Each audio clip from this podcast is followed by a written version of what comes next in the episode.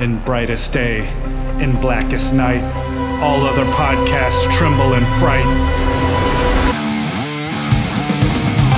Losers cower before the power.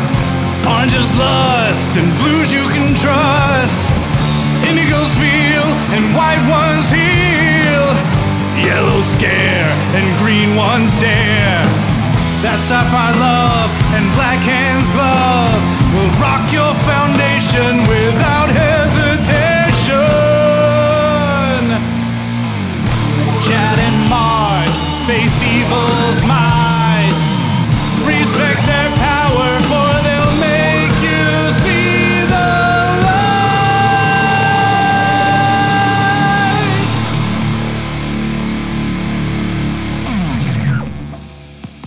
Hi, everybody. I'm Chad Bokelman, I'm Mark Marble. And this is the Lantern Cast, Episode 256. San Diego Comic Con 2016 special report. Woohoo! And we're timely, super timely. yeah, uh, super super timely. uh, so there are certain things. Mark and I came up with a list of things we want to talk about with regards to San Diego. Um, obviously, San Diego has become much more of a media based event as opposed to a comics based event. Now, that doesn't mean there's not comic stuff worth talking about, just that it kind of gets shouted down. so uh, we've got a list of stuff now. Whether we actually, you know, spend any good length of time talking about stuff, or if we just mention it, uh, that is, remains to be seen. But we're gonna go about it anyways. We're gonna do what we can, people. That's right. Uh, so first up, we're going to tackle things like the comics, uh, specific to comics and specific to Green Lantern, since it's a Lantern Cast podcast, and we might as well open with something Green Lantern related. Um, Because Lord knows we'll be mining, mining deep into the night to try to find other really important Green Lantern news. so uh, the it was announced during Comic Con that IDW and DC are teaming up yet again for sequels to uh, some of their bigger crossovers, such as Green Lantern and Star Trek. Yes, there will be a Green Lantern Star Trek sequel. Uh, some people got a little confused when it was first announced. I guess kind of the way the press release was uh, worded, it might have been, it might have seemed like old news being represented as new news, but uh, no. Uh, I think I think part of the reason people were confused is because they also announced that they'd be doing uh, another Batman and team up. Uh, so they're like, wait, wait, they already announced and did that. It's already happened. Uh, no, there's going to be sequels to both. Well, GL Star Trek is a direct sequel. The Batman and TMNT one I hear is like uh, not a direct sequel. It's more of a different version. So it'll be the animated Teenage Mutant Ninja Turtles teaming up with the animated Batman. So that's kind of cool. Yeah, that's Uh, a, that that's that's a good n- new quote unquote new take on the same material. So I think that's pretty cool. But it says uh, I'm, um, up- I, I just pulled like a, a quick breakdown from Newsarama. Uh, it says uh, it, it's it'll be by Mike Johnson and Angel Hernandez again. Awesome. Hopefully they keep the same colors. Who I can't remember, but I remember liking the colors. Um, it says this is actually a direct sequel to the previous series, so it picks up right where it left off. The Lanterns are in a universe that's not their own. They've basically joined Starfleet. We see more of the Star Trek universe as well as the DC universe. It's big on an intergalactic scale. Relic time. uh, I hope not. I, I hope not. I hope. I hope. I don't know how it's gonna. I don't know how it's gonna work out. Uh, but I, I. Do you think they're gonna go more emotional spectrum stuff, or do you think they're they might like switch it up and do like DC Silver Age or like any something other than something related to the emotional spectrum and recent comics of Green Lantern? Yeah, well, I guess it. De- but that little snippet didn't really say that it was just. It talked about the lanterns being related to, I mean, being integrated into Starfleet, but it didn't just say Green Lanterns, did it? No. So that kind of opens. I might open the door more since we know Saint Walker was still around and and Carol. Uh, I'm gonna suspect the other color lanterns will be in it. They may not be the maybe it's not to be as a key part of the story. Maybe I don't know. It's hard. It's really hard to know where they're to go. It really, it really is. I guess it depends where, how the, from an analytical and even a sales point of view, might might simply come down to where they thought you know the what was bringing in the the pulling the gravy train in, whether whether it was the Spectrum or whether it was just Green Lantern as a whole, and so I don't know. I don't. I, maybe the threat won't be related to the emotional spectrum, but I would be surprised if we don't see, you know, Carol and Saint Walker and at least some of the other some of the other lanterns. Are you excited for this? Because I, I, I, I was. It, it seemed like when we were reviewing it, I was more excited about the series overall than you were. No, I think you're still more excited about it even now than than I was, and am looking as in related to the sequel. I don't know. Again, maybe if they start off, maybe if it's a if it's a different storyline where we don't know the beats of what should have happened and what did happen in our universe, like they tried to do with the you know with the original, getting the things wrong in Blackest Night and things and that, and having things maybe with take they take that burden and they get rid of it, let the albatross f- from around your the, you know the reader's neck who re- know this stuff, as opposed to the audience that has no clue then maybe I would be more a little more open minded towards it, and I think maybe I'd be more willing to just appreciate it for what it is. But we'll see. I mean, I enjoyed I enjoyed going through it last year. It's just I I just don't think it was as satisfying for me probably as it was for you. Um. Uh, next up, uh, some news concerning, and this is probably one of those ones we'll just talk about in terms of mentioning. DC does still have plans to explore and do something with their milestone line. Uh, in terms of you know doing like static and uh, what was it? Is it was his name hardware? hardware. Yeah, yeah. Uh, and stuff like that. The it was announced. I think it might have been last Comic Con, uh, last last San Diego Comic Con or something like that, that they were going to do it. But no, obviously nothing's happened at, uh, with it in the interim. So but they they did say they are still there are still plans. It's just going a little bit slower than uh, they they initially thought it was. Um, but obviously the big the big part of the the milestone line that they'd obviously be focusing on the most would probably be static. So, but they do they do plan, and I and I took it as like they plan to do something with the comics. Not necessarily like there's going to be like an animated feature or anything like that, but that they were going to do something with the properties in comic form. I would assume that it, is the proper interpretation of what, or the proper way of analyzing where they're going with it. I that's probably what they're going to do. Whether they're going to bring back the line, whether they're going to just do minis, whether they're going to just have a crossover again like they did before with the main with the main DCU, uh, which is actually the only experience they really have with with that line, the milestone line, when they had the big when they did have the crossover before. Like I remember with hardware and steel kind of crossing over and things like that, trying to match their some of their, some of their counterparts. So I yeah I, I it's it's certainly overdue. So I, and considering they're going back in a way to their roots and in different areas in the, in the rebirth era, so I guess it's not surprising that somehow they're going to revisit and bring Milestone back into it. So Um, and speaking of animated features, uh, the possibility of animated features, they also announced that uh, after Batman: The Killing Joke, uh, the next three animated uh, direct-to-DVD features uh, from DC Comics uh, and the uh, their entertainment and their animated feature line. The one most of note, obviously, being Justice League Dark. Uh, Justice League Dark will be an animated direct-to-DVD uh, feature-length uh, animated feature, followed by Teen Titans: The Judas Contract, and Batman and Harley Quinn, a Bruce Timm original, which arrives next summer. hmm, I guess the, the Judas contract would be interesting to see how they They've been talking that. about that for a long time. That's that's that's been rumored for a long time. and they still haven't done anything with it. So True. And obviously, Justice League Dark had been kind of up and down and through through the ringer as far as eight thousand possible variations and how they were going to approach it because it wasn't that that was supposed to because that was at one point going to be a Del Toro movie, right? Wasn't Del Yep. Toro supposed to be doing a live action version of that? yeah, that that that that rumor goes all the way back to I think like late 2012. Yeah. Well, as, as we found, as we have found out, there's, there's there's a whole hell of a lot of Del Toro rumors related to movies that just never seem to go anywhere. he he may be one of the biggest biggest name directors that has the a the most number of projects that never end up happening or happening like 10 years, 12 years down the road that circle around him or hover around him. There's a lot. He seems to ha- that seems to happen fairly often for whatever reason. It probably will work better as an animated feature anyway. So. Uh, but of all the three of these, even though I'm not a Teen Titans guy, Judas Contract would be kind of curious to see how they do it. Obviously, Batman and Harley Quinn will probably be the most successful. yeah, I wonder if they do Mad Love.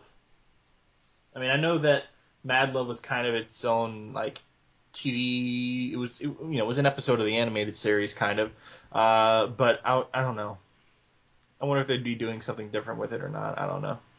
But uh, I think the one I'm most interested in is is Justice League Dark, but that's just because you know, uh, you know, Deadman will most likely be in it. So, and I'm a big Deadman fan. So. Yep. All right. Uh, moving on to TV. Do you want to do Marvel or DC? Let's do DC. Let's do DC. Even though there's, to be fair, with all the all the TV shows, there's only pretty. There's only one I really care about in all these, and that's the Flash. To be honest with you. I don't All watch. right. I don't. I don't watch Arrow. Uh, I. I might. Maybe I'm more likely to watch Supergirl now more because it's on the WB. Mhm. Uh, whatever, whatever the CW, whatever the hell it is this week. Uh, so they showed the trailer for what season three, which is going to be Flashpoint or their very their version of Flashpoint. I thought it looked pretty good. I yeah, I thought thought I thought so too. I wonder how I wonder how long they're going to go with the Flashpoint thing. Do you think it's going to be like a a full season thing, or do you think it's going to be like up to the the mid-season- mid-season finale crap. Yeah. I I don't know with this one. That's they. I mean the the Zoom thing carried on for a while, and Flashpoint's pretty big. Uh, that that's but it could drag on. That's the thing. Um, but obviously bringing Reverse Flash back in is going to up the ante, which you would expect if they're doing a vi- version of Flashpoint. Because I just I actually just finished. I just rewatched the Flashpoint Paradox animated movie last night. Actually, uh, I don't know. I would pro. If I, I if I had to bet, I'm gonna say it's gonna be the main thing, the main theme for the whole season. Uh, but I'm gonna I'm I'm gonna go mid-season, Mid-season. finale on this one. Yeah, Yeah. that's that's my makes- that's that's what I think. You could. I mean, lo- I think logically you're probably correct. For some reason, I'm just. I just felt that's the way to go. Uh, it'll be interesting to see how how f- faithful they can adapt this. Obviously, without having all the other heroes to be able to play off of, which were critical in the whole Flashpoint storyline. So they're obviously going to have to do a lot of tweaking to try to get to. And I just really hope, no matter how they resolve it, that I just want Barry to get smarter. I'm getting I'm getting sick and tired of Barry being the dumbest man alive. he was Well, pretty it's it's not it's not the smarter thing. I think I think the problem is that bad he- decision making. no, he no, he's not. It's not. It's not just a smarter. Well, see, see, now that you say that, I, I know what you I know what you mean. I initially thought, uh, like I thought the problem was that he was being overshadowed by like Cisco and Caitlin, like uh, Cisco and Caitlin and Professor Stein and like all the other big brains on the show. That's what I thought you meant by oh smarter. yeah, that's not what I mean. because Barry Allen, one of the, my problems with the Flash TV show is Barry Allen is a forensic scientist, and he even mentions to uh, what's her name um, from Mercury Labs. Um, what was her name? She was in the original Flash show. Um, Dr. McGee, Tina McGee.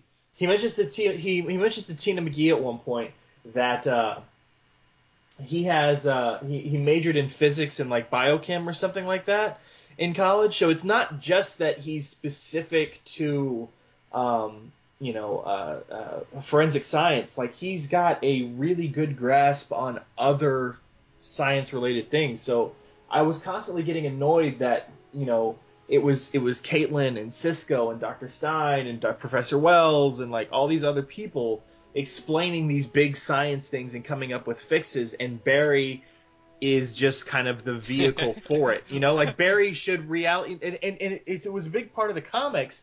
Like we're all waiting for him to go flash facts. You know what I mean? Yep. Because Barry knows this shit. So like I, it doesn't like hamper my enjoyment of the show, but every now and then there's a moment like, oh, come on, Barry should know this, you know. And but I get what you mean now, like when you when you, when you say better decision making though. So I, I get where you were originally going, but that's, since I already started down that path. no, yeah, I, I I can understand why that would be, why that could bother people because of the fact that he is a smart guy and he's and and even though he's not really they don't really bring it down to this level, but but like you were kind of were inferring it, sometimes it's kind of like, okay, boss, just put me in the right direction, I'll go. Yup, yup, yup. no, I didn't. I didn't mean it like it like IQ wise, he's the dumbest man alive. I just mean that we we had a full season of him making really stupid and bad decision making and bad choices, culminating in the stupidest choice of all, going back to, to but he kind of knows it, or at this, even at this point, he knows he shouldn't be doing that. but uh, it just and it did seem somewhat kind of random that at that moment he's, ah, now I think I'm gonna go back and save mom this time when I didn't do it the last time. I don't know. I just hope after this is all done that yeah, we we kind of get a smarter, better decision making Barry Allen because that, that was kind of the thing that was annoying me as the season kind of went went on. It just seemed like he kept making bad choice after bad choice after bad choice, and it just that that really takes away some of the enjoyment from the show. Like when he when he let when they let Zoom take his powers, and everybody thought, oh, maybe they really didn't take his powers, or maybe they got a plan. They're gonna like, you know, it was, it's like no, they didn't have a plan. so it was that was disappointing, and I and his decision at the end of last season to go back and save his mom, and yeah, I I don't know, I I like the fact that they keep messing with the time stream enough, so you always have different variations. That way, you can bring the same actors back and kind of play the same characters, and but not just exactly the same way as we know them. I like that. That's kind of clever the way they keep doing that, and they keep they can bring back Reverse Flash, and they can bring back Doctor Wells, and now you know, and, and now uh, John Wesley Shipp can come back and be his dad because his dad's not dead, as long with as well as being you know uh, Jay at some point too. So yeah, I mean, I, I like that, and I don't have I don't have an issue kind of playing with the time fast and loose with the time, you know, the time stream because that's that's what the Flash can do. But we we do need Barry to kind of like pick it up a notch, at least as far as decision making. yeah, and they it, this wasn't like a reveal from San Diego, but you also got to see um, Wally in his Kid Flash yep. costume, so that was kind of cool. And you you also saw the other one of the probably new main villains, uh, uh, another kind of another speedster. Um, I I think it's the Black Racer. What do you think? Well, I know they were hinting at that that that was going to be the case. Um, I mean, it looks like the Black Racer. It would make sense again based on all the all everything pointing in that direction. So but Which has been a couple of things, like right, like it. He had to, it had a lot to do with like Apokolips and Darkseid and stuff, and it was also like just kind of like the death avatar for speedsters, right? Right. Okay. And I, I know they've combined them since then, um, but yeah, that that was interesting. And then you know the the whole uh, when uh, when uh, uh, when Reverse Flash says. Uh, now who's the villain, Flash? Now who's the villain? that was like the perfect spot, you know, kind of audio clip to end that that trailer. Right. On. So that's that was kind of cool. Uh, what next from DC? They didn't do much otherwise TV wise. Uh, they did. Uh, they did Legends. Legends. Uh, we we did get the trailer for Legends. Now, keeping in mind though, the trailer for Legends was more. Uh, it was kind of it was kind of like half uh, old stuff and half new stuff in terms of like footage. Um, I guess there's really not much to actually talk about there because the only thing to talk about would be just the fact that you know they're still doing the whole time travel thing. The Waverider seems to have like a bunch of uh, you know uh, a, a, bunch of upgrades, and you know they're obviously protecting time now. Um, but you know the whole uh, option for the JSA showing up on the show and stuff like that. That's that's pretty cool um, because uh, last season uh, ended with uh, Rex Tyler showing up and saying, "I'm here and I'm from the Justice Society of America," and that was and people just lost their freaking minds. Uh, my, myself among them. Um, but yeah, I, I guess there really isn't not there really isn't much to talk about there. It's just just seems it seems it seems cool. Legends was one of those shows that I kind of kept watching out of obligation. I was I was mildly enjoying it. Uh, you know, it wasn't like I I wasn't in you know enjoying what I was seeing, but there was only a like two or three episodes where I was like, okay, what is gonna happen next? And everything else was just like, oh yeah, I gotta watch an episode of Legends this week. So I hope I hope Legends uh, really picks up steam and and has learned from season one, uh, moving on into season two. We can hope. Yeah. And then there's one other thing from DC, one other TV show we have to mention. Uh, well, technically two. I, I evidently there was a little bit of news maybe about Supergirl, uh, but not much. You know, a lot of that already came out. The fact that you know somebody's been cast as Superman and um, somebody's been cast as whoever was in the ship at the end of the season, uh, and it's a guy. So I'm thinking Mon-El. Uh, I'm assuming the rest of the internet is too, but I thought as soon as they announced it was a guy who was cast in the role, and I saw a picture of him, I was thinking Mon-El. Um, but whatever. Uh, and uh, I think the other thing, of course, is Arrow. Ahead, Chad. Go to town. Go to town. Well, before we get into that, it was also announced before Comic Con that they were going to kind of go back to their roots on Arrow and sort of uh, kind of return to a less superpowered, less uh, mystical, magical kind of uh, outlook, more like a season one, season two kind of a vibe.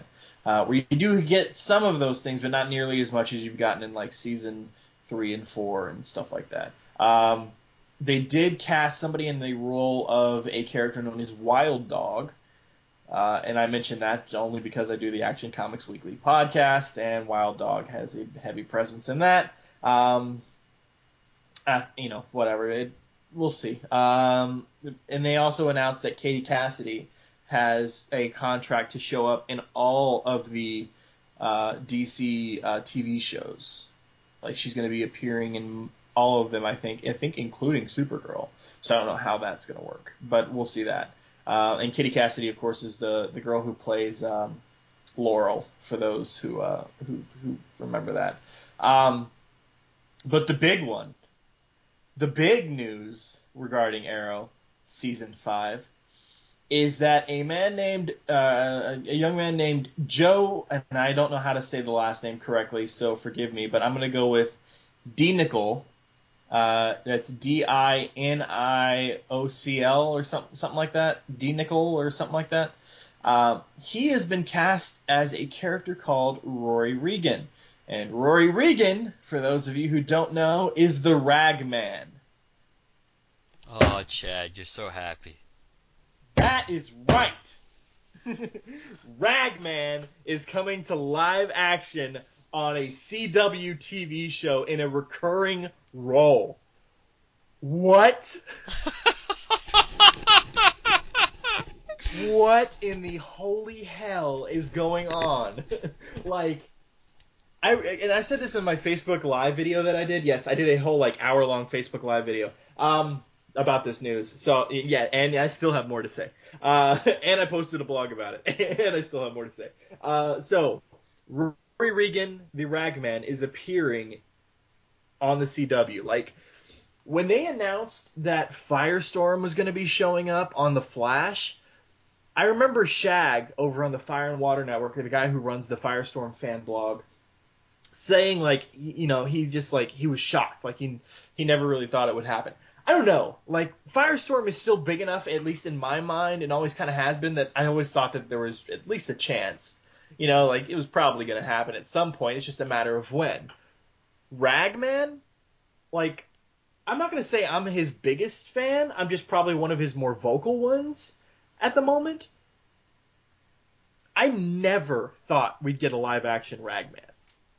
Like of all the characters, like what, regardless of how you break down DC Comics in category, whether we go our our powerhouse hitters and our our street street level vigilantes and our space people and our our, our magical mystical side. Like if we were gonna make a movie about magical mystical side of the DC universe, you'd get like Constantine and Zatanna and Swamp Thing and Deadman and like way way way down the list is like Ragman, like with Detective Chimp. Like, like like it was never going to be a live action thing. Like it wasn't going to happen. There, there's I- your new show coming to the CW next year: Ragman and Detective Chimp. Shadow Pact.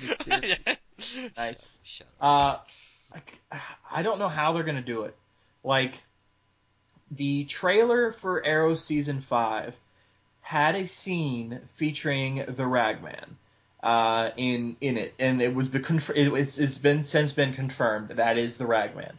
Um, and I posted some pictures on thesuitofsouls.blogspot.com um, of that, and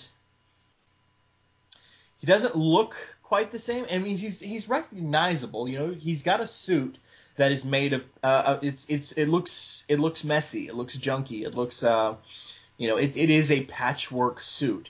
Uh, it definitely has a hood and it definitely has some sort of a face mask. Uh, whether it's just like a domino mask or like a half mask kind of cowl thing, I don't know, or a full full face blocking mask like uh, the Ragman in the comics has. I don't know. It's kind of hard to see. Um, and he's instead of like a cape, he's got like a kind of a trench coat kind of a thing, which kind of still gives you the the cape effect in a way.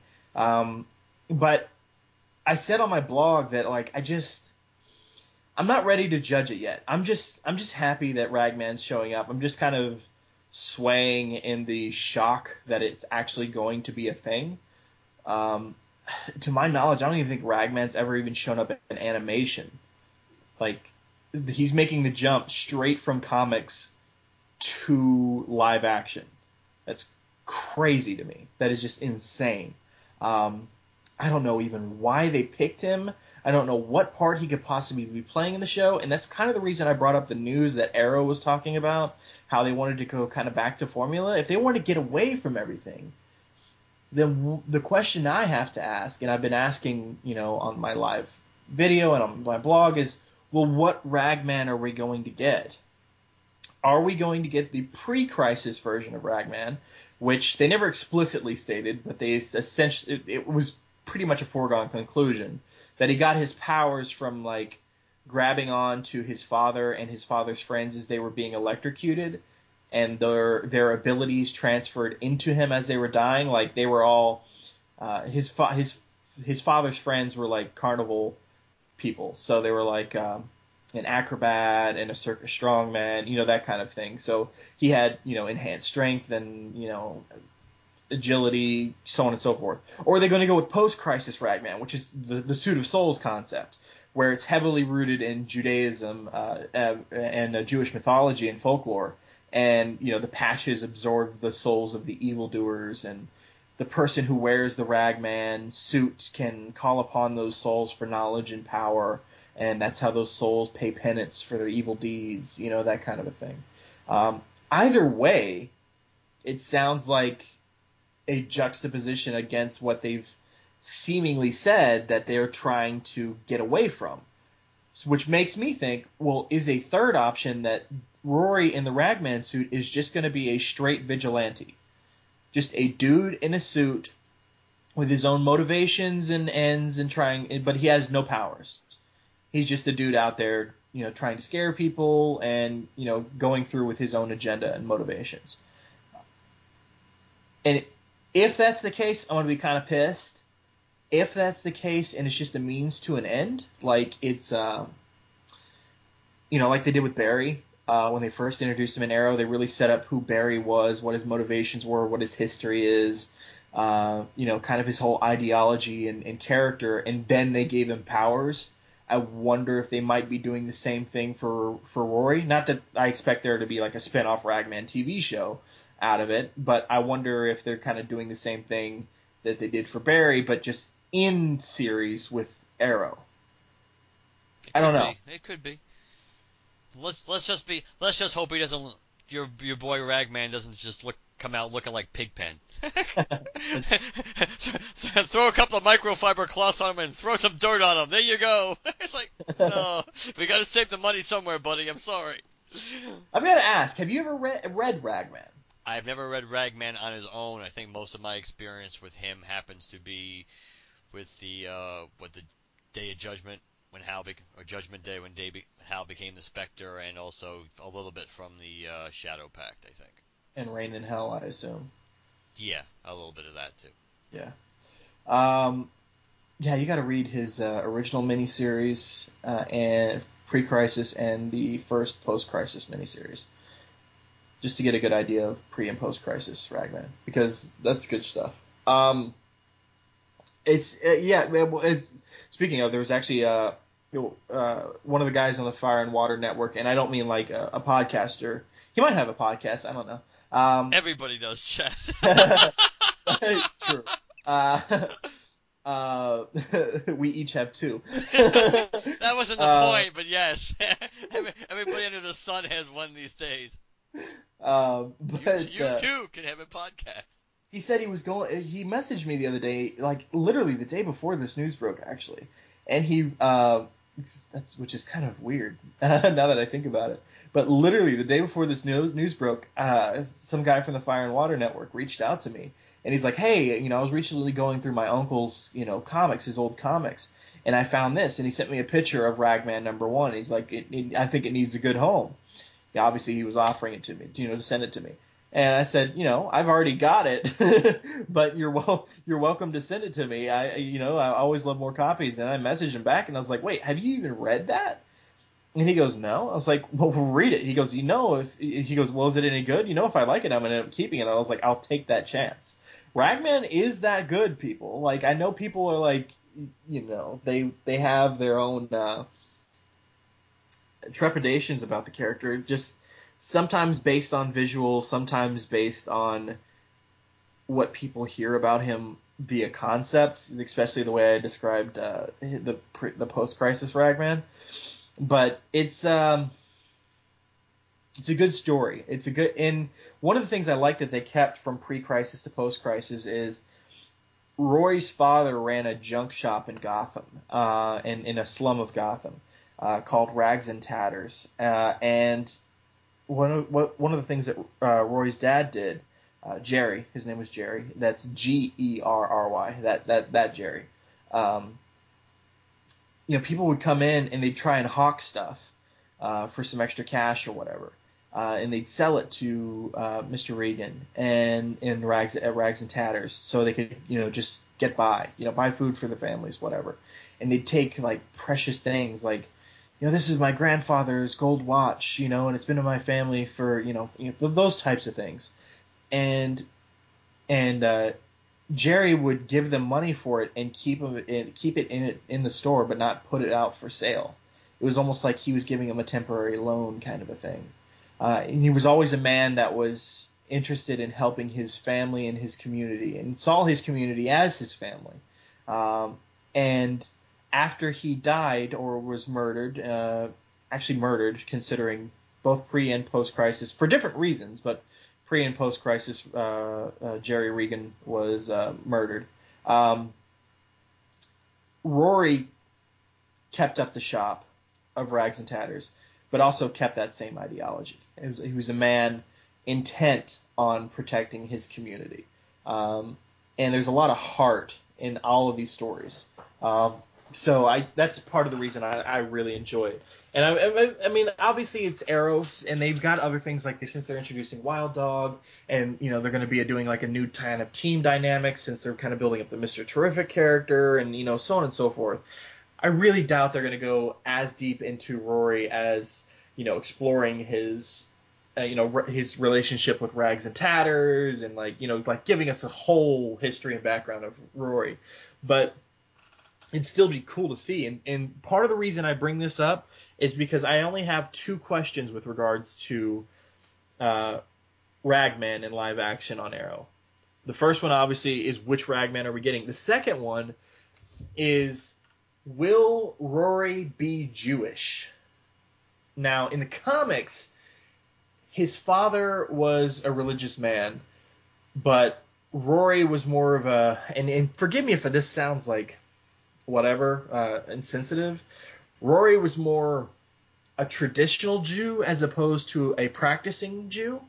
Um, you know, he definitely observed like Hanukkah and, and stuff like that. You know, and there's been stories where you see him talking to uh, and, and conversing with a rabbi to kind of you know for for guidance and stuff like that but he never struck me as a particularly religious man. I mean, he obviously had some sort of basic belief, but uh, was still kind of finding himself in it all. I don't know. I, maybe I haven't read enough, uh, or maybe I'm reading into things, but that's kind of my perception of it.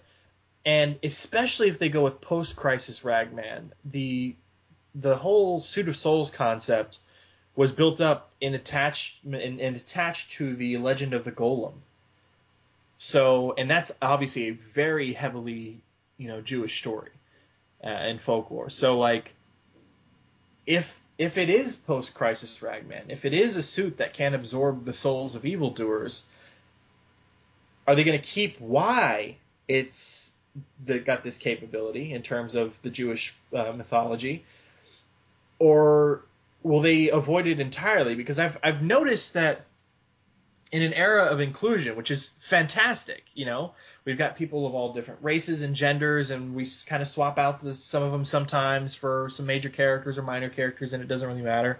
And you know, various uh, sexualities and ways, ways people identify. That I, I still see people's religion being shied away from sometimes, and I don't mean that you know, like as a criticism. It's just that you know, there's obviously a way to portray someone as being religious in a way that is just a part of their character and not necessarily like you're preaching to your audience. So I'm wondering if the CW, you know, depending on, you know, ABCD factor, will follow that history that Rory and the Ragman has with Jewish folklore and mythology. Will they show him as a religious, a, a religious in some way, shape, or form man, and how will they do it? Or are they? Do you think the CW might like shy away from it because, well, it's it it might cause just too much of a problem more than it's worth, and we could do it this way and still be safe. Hmm. It's, good, it's, an, it's an interesting debate. I, if I had to guess, I don't know if if it's that important to his character. I don't necessarily know they'll do away with it. Maybe they'll just try to tone it down a little bit. Maybe maybe make not make the religious overtones, you know, as noticeable. Maybe, but we'll see. I don't know. At least it's a good problem to have right now, Chad. At least you're. That's true. That's true. Uh, and, speaking speaking of Arrow, they did announce. I don't know if you ever heard if you heard of this. I'm still assuming you did. Um, there is something Green Lantern related happening this season, like a character yeah. uh, who ends up becoming Hal Jordan's sister-in-law is coming to Arrow. Yes, I did. I did. Yeah, because I remember I posted something on the on the Facebook page about that months ago, uh, like a month or so ago when that when it first leaked. Yeah, that's kind of cool. So so slowly but surely drawing Hal in. I hope so. I I want to see Green Lantern on in DC TV so bad. And now that Geoff is so you know a big part of this, if you notice that you know, DC kind of had this directive, like, you know, don't put A, B, C, D character in your TV shows because we have plans to do them with this. Like, the biggest example, of course, being Arrow had flat, uh, had uh, plans for um, Suicide Squad, and they were told at one. I mean, they did a lot with the Suicide Squad towards the beginning, um, but then they nixed the big plans that they had because DC said, okay, you kind of got to wean that away because we're gonna we're gonna start doing this this movie thing. Um, but since Geoff Johns has shown up, they've cast a Superman, you know, and in like so on and so forth. So I'm wondering if maybe Geoff's more direct involvement means that we're okay with ha- like you know DC's statement uh, stance now is like we're okay with having TV versions and movie versions. Hopefully. God, I hope so. All right, I've been talking for a while. You want to take some of the Marvel stuff of course, for TV? Give me the Marvel stuff. you are the Marvel guy when it comes to the movies. The movies, the movies, yeah. the TV shows. I bear. I'll go through generally what we, the things they, we got little bits and tastes of, and then we can break it down if we want to. Uh, so what they had a Luke Cage trailer, correct? Mm-hmm. Uh, Iron Fist. Mm-hmm. They had a teaser for Agents of Shield, which which of course hints at Ghost Rider coming. Uh, outright. I know, I know. I, I just used teaser a second ago. That's why I picked a different word. But it, it's a it, it's a, it's a teaser that teases Ghost Rider. when, Um, they, when they show a flaming skull and a flaming chain, and then, then, then there's a reveal at Comic Con of a of a black car with, with the engine sticking out of the hood. vengeance is coming. it says "Vengeance is coming." It's definitely Ghost Rider. it's the Spectre. um, let's see, uh, Daredevil, and they had some pseudo but teaser for the, the Defenders, right? I didn't see that, um, I but yeah, think they had something for the Defenders. Even I it think I think with Daredevil, I think all it was was they just announced there will be a Daredevil season. yes, I think that is correct. yeah. Uh, most of the main trailers, the actual footage was for Luke Cage, Iron Fist, and Shield. Um, Daredevil, I liked. I think I mentioned before, season two I liked better than season one, so I'm now kind of on board enough to want to watch season three. Uh, Luke Cage, I did like him certainly better than Jessica Jones on the Jessica Jones show, so I would probably be willing to see how that starts. Hmm. Iron Fist, I like in the comic books. I just don't know if I'm gonna buy it if I'm if I had that much of an interest to watch it. But it's Netflix, so I'll have an opportunity to. So I'll, I'll probably give it a shot. And the Defenders, the Defenders seems like a good idea because it's kind of like it's kind of like you you're, like your C plus Avengers or B minus if you want to be kind. But to me, like these aren't your these aren't your father's Defenders. For the most part, these really aren't any of your classic Defenders. So I don't know how much of an appeal that's to have for me. Yeah, you throw in the Punisher and things like that too. That might that's to make it a little bit more intriguing. And maybe it'll be more intriguing just to get Iron Fist and uh, Luke Cage working together more than anything. But it's a cool concept, so I certainly would be willing to to give that a shot. But I would say probably I don't think there's anything that if I watched Agents of Shield, sure I'd be excited about Ghost Rider showing back up. I'm I'm excited. Yeah, that would make sense. Ghost Rider showing back up in the Marvel proper universe as opposed to being uh, out out in the Fox Foxland or wherever. Uh, but I, but none of none of this really excites me all that much. But that's not that's just because of my general interest. Uh, even though, to be fair, at least the DC movie stuff I think was certainly better this year. As we once we once we cross and get past the TV shows, I think they certainly those those were more intriguing intriguing and interesting to me than the TV stuff for both Marvel and DC. Yeah, I was gonna read this. I've always liked Ghost Rider. I wouldn't say he's one of my favorite um, characters. Um, and he, he's definitely up there, but not you know in, in a top five or top ten list. He's, he's definitely something that intrigues me anytime he shows up. Um, always enjoyed the concept of you know you know I like Dead Man, I like the I like Ragman, I like the Spectre, I like Phantom Stranger. Of course, I like Ghost Rider. You know, it, he kind of fits right in there with all of those. Uh, other than the fact that he's Marvel and those other ones are DC. Um, but I took a screenshot of the comicbook.com uh, thing. This is a different version of Ghost Rider uh, uh, than the one we're used to. It says, as indicated in previous reports, the Ghost Rider appearing on Agents of Shield would be the Marvel Now version of the character Robbie Reyes. Reyes took the ghost took up the Ghost Rider uh, mantle following a misunderstanding that resulted in being gunned down in the streets. He was revived by the ghost of Eli Morrow, his estranged uncle and satanic serial killer. Permanently bonded with the spirit of vengeance, Robbie satiates Eli's thirst for murder by killing only those with truly evil souls. When he is not in his transformed state, Robbie takes care of Gabe, his developmentally disabled brother, and attends high school. This iteration of the character swaps out Ghost Rider's iconic motorcycle for a sleek black Dodge Charger. Yeah. Okay. Yeah. And you're still excited about it after reading that? I, I, I, I am because I have heard a lot of good things about that that new Ghost Rider. Now, obviously, when it was first teased, when it the concept was first released, there was a lot of naysayers. But now that it's had several issues to kind of find its feet, I've heard good things about it.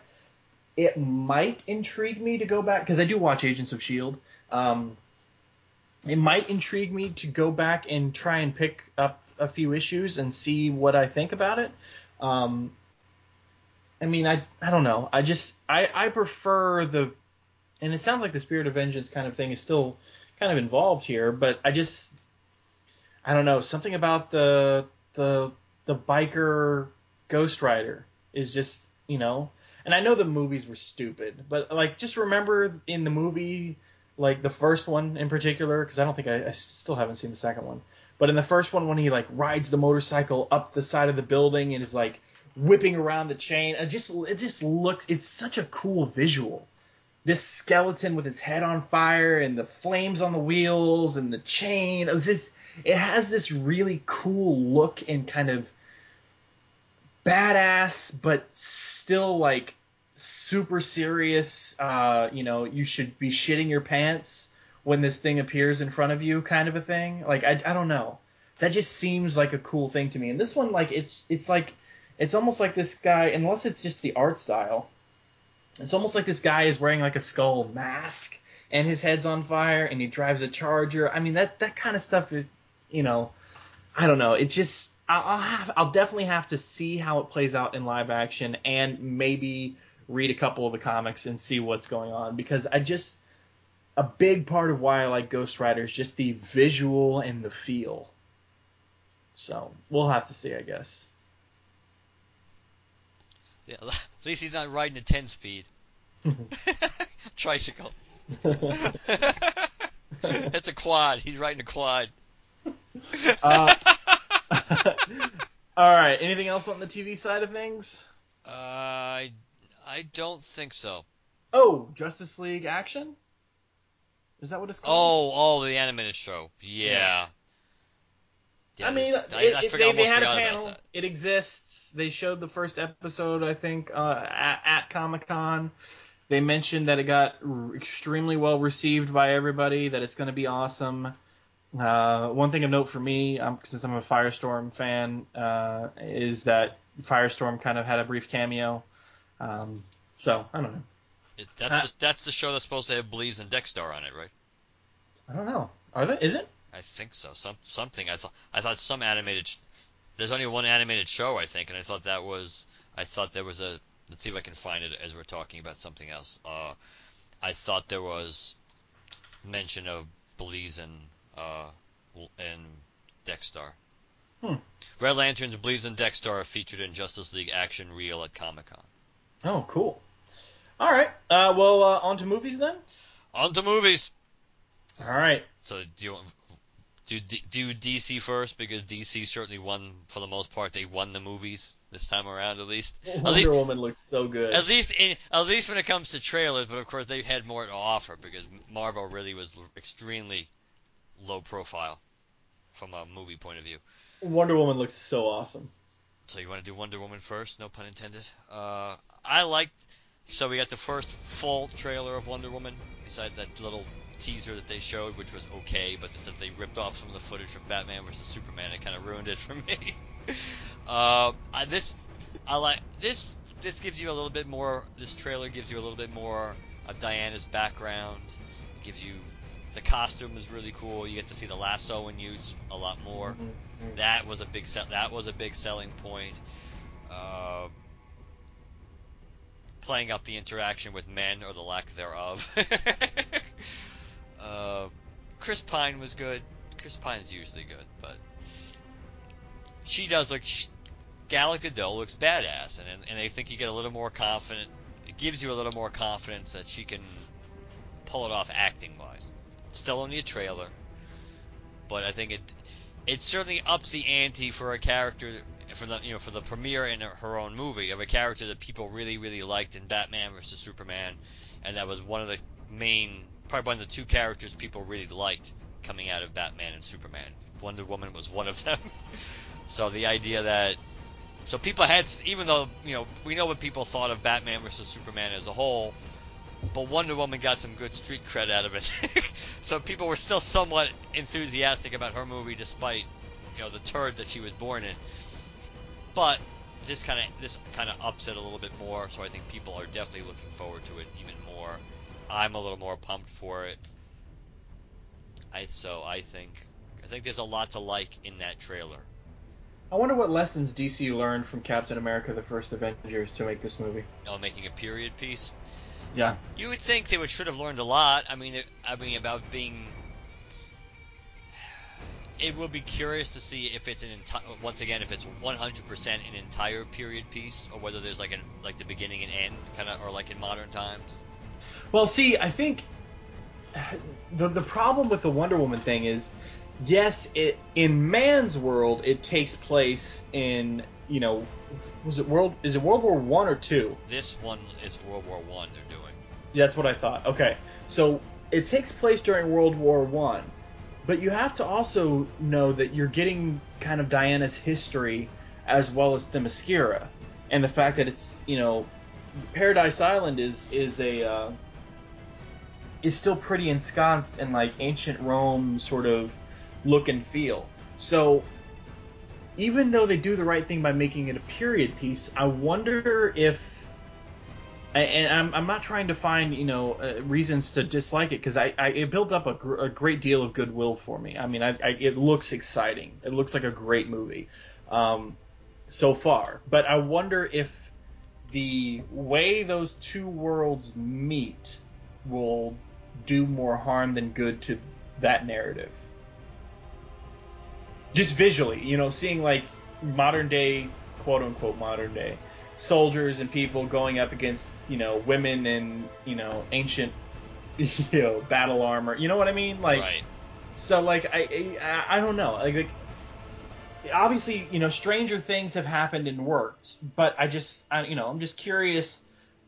That's an aspect of a you know quote unquote period piece that captain america winter soldier really didn't have to do.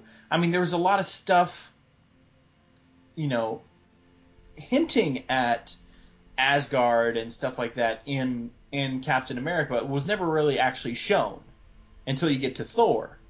So like you never really had to worry about those two worlds kind of meeting. It was more of like you know, you know, what's his name? Um, Red Skull says, you know, he kind of gives you kind of a brief history of of of Asgard and you know Yggdrasil and the you know all that other stuff.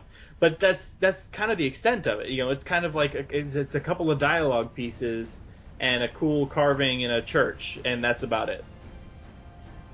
You kind of move on with the narrative. That is true. Wonder Woman does have a does have a bigger hill to climb on that on the level of compatibility, if you will, between you know that that their world and, and our world. Whichever version of our our world you're talking about, obviously now would be even more more of an in modern Amer- modern uh, the world right now, the modern world, not just you know the World War One, which is modern in, in our origin movie time, but either way, it's going to be a contrast, more of a contrast now. It will be a contrast then. I think they'll make. I. I. That's not my greatest concern. Uh, so I think. I don't think that'll make or break it. Not. Not. So I. I think that movie will be. That movie has a greater chance to to have good buzz and good feeling about it, not just because of Gal Gadot, but we know that movie had the honestly had, had the least amount of Zack Snyder influence on it from the start. so, and as as we when we cross over and talk about Justice League, it's interesting to see the tone of that trailer and talk about that because. Uh, but No, let's go ahead. You want to just transition into it? Yeah, yeah. Ju- I really liked the Justice League trailer. I mean, I did too. the things that I didn't like going in, or the things I had question marks about going in, are still question marks. Like I, but they play, but they're smart enough to play up what really worked in Batman versus Superman. First of all, Ben Affleck is the best thing they have going for them, and they're smart enough to play it up. Uh, his maybe the, the the only complaint I think you could make about him in this trailer is that his Batman, his excuse me, his Bruce Wayne is a little too jokey. Maybe his Batman, his Batman is seems to still be the way you would expect it to be, but his, even though we don't get as much, you ba- you barely get Batman, you mostly get Bruce Wayne.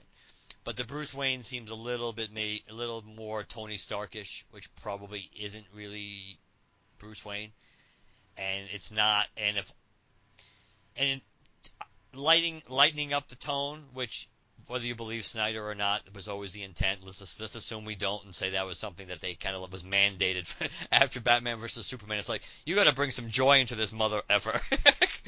that Batman's Bruce Wayne is not the character to do that. He shouldn't be. Bruce Wayne should be dark, and it doesn't mean he can't be funny once in a while. Even Christian Bale's Batman or Bruce Wayne was funny once in a while, but a lot of the almost all the humor in this trailer, other than there was a little bit from the Flash, and obviously counting the not counting the banter between Wonder Woman and and Bruce Wayne, it all was Bruce Wayne who bringing the humor, other than I think the Flash. And I do like the fact that they they're obviously they're, they're establishing a nice, at least on-screen relationship between Gal Gadot and Ben Affleck. Yeah, do you think they're gonna go Batman Wonder Woman romance like some of like you know they kind of Maybe. were pursuing a little bit in the Justice League animated series and It's- it's a bunch of other sources. They certainly have a, I think they certainly have a really good connection, and you got a little bit of the a little bit of the tension almost in a different kind of way, but very similar to maybe the Michael Keaton Michelle Pfeiffer kind of thing in Batman Returns. That you had there was a little bit of that between Affleck and Gadot in Batman vs Superman when they were kind of like, but they were still kind of rivals, but just seeing them interact, you can see that they they, they get along. You know, they their characters get along well or have a good rapport now, and you kind of feel that way about. There's a certain chemistry between the actors, so so that makes so that works. Uh, Cyborg looks cool, but it's still Cyborg, so I don't care honestly. But he looks cool, and he and he does give and he does kind of like feed you know feed uh, Ben Affleck the best He's he's straight man for the to me like the my favorite line in the trailer when he goes uh, Didn't think you were real. I'm real when it's useful. that that that I liked. Uh, ba- the Barry Allen Flash thing is interesting because again, it's not your traditional Barry Allen. I don't really know if I like this whole nerdy, completely socially inept, you know, kiddie version of Barry Allen. Wally. Yeah, even- even more so than Wally. Uh, but yeah, maybe Kid Flash Wally, maybe yeah. But I don't, I don't know. I don't. It was funny in the trailer, and I and I and I and the way it hints at a good, which maybe they kind of were foreshadowing with the uh, you know how why Bruce gets visited by Barry in that kind of like that future that dream sequence slash futures from from the future sequence when the Flash comes to for, to Bruce that it seems like they could be establishing again a nice rapport between Barry and Bruce. Just like it goes, Barry Allen. Bruce Wayne. You said that like it explains why there's a total stranger sitting in the dark in my second favorite chair. just the little the way they play the, the way they play off each other. Like, can I keep that when he catches his batarang? I do like the rapport. I still don't know if I like the kind of where they're going with the Flash. Um, and Aquaman, I'm not sold on either because I don't like the look and I don't like how they're going to make him. But, but I, but the Ben, but the Ben Affleck part, Ben Affleck really, really sells it, and he's the best part, best thing they have going for it, along with Wonder Woman. So they were smart enough to really, really make that the focal point and kind of bring everybody in on the side. And I kind of thought they were smart not to bring Superman in too. At Yeah. this point. Yeah, I, I, I- I don't have anything else to really add. I just I, I enjoyed it. Um, it's still kind of visually dark.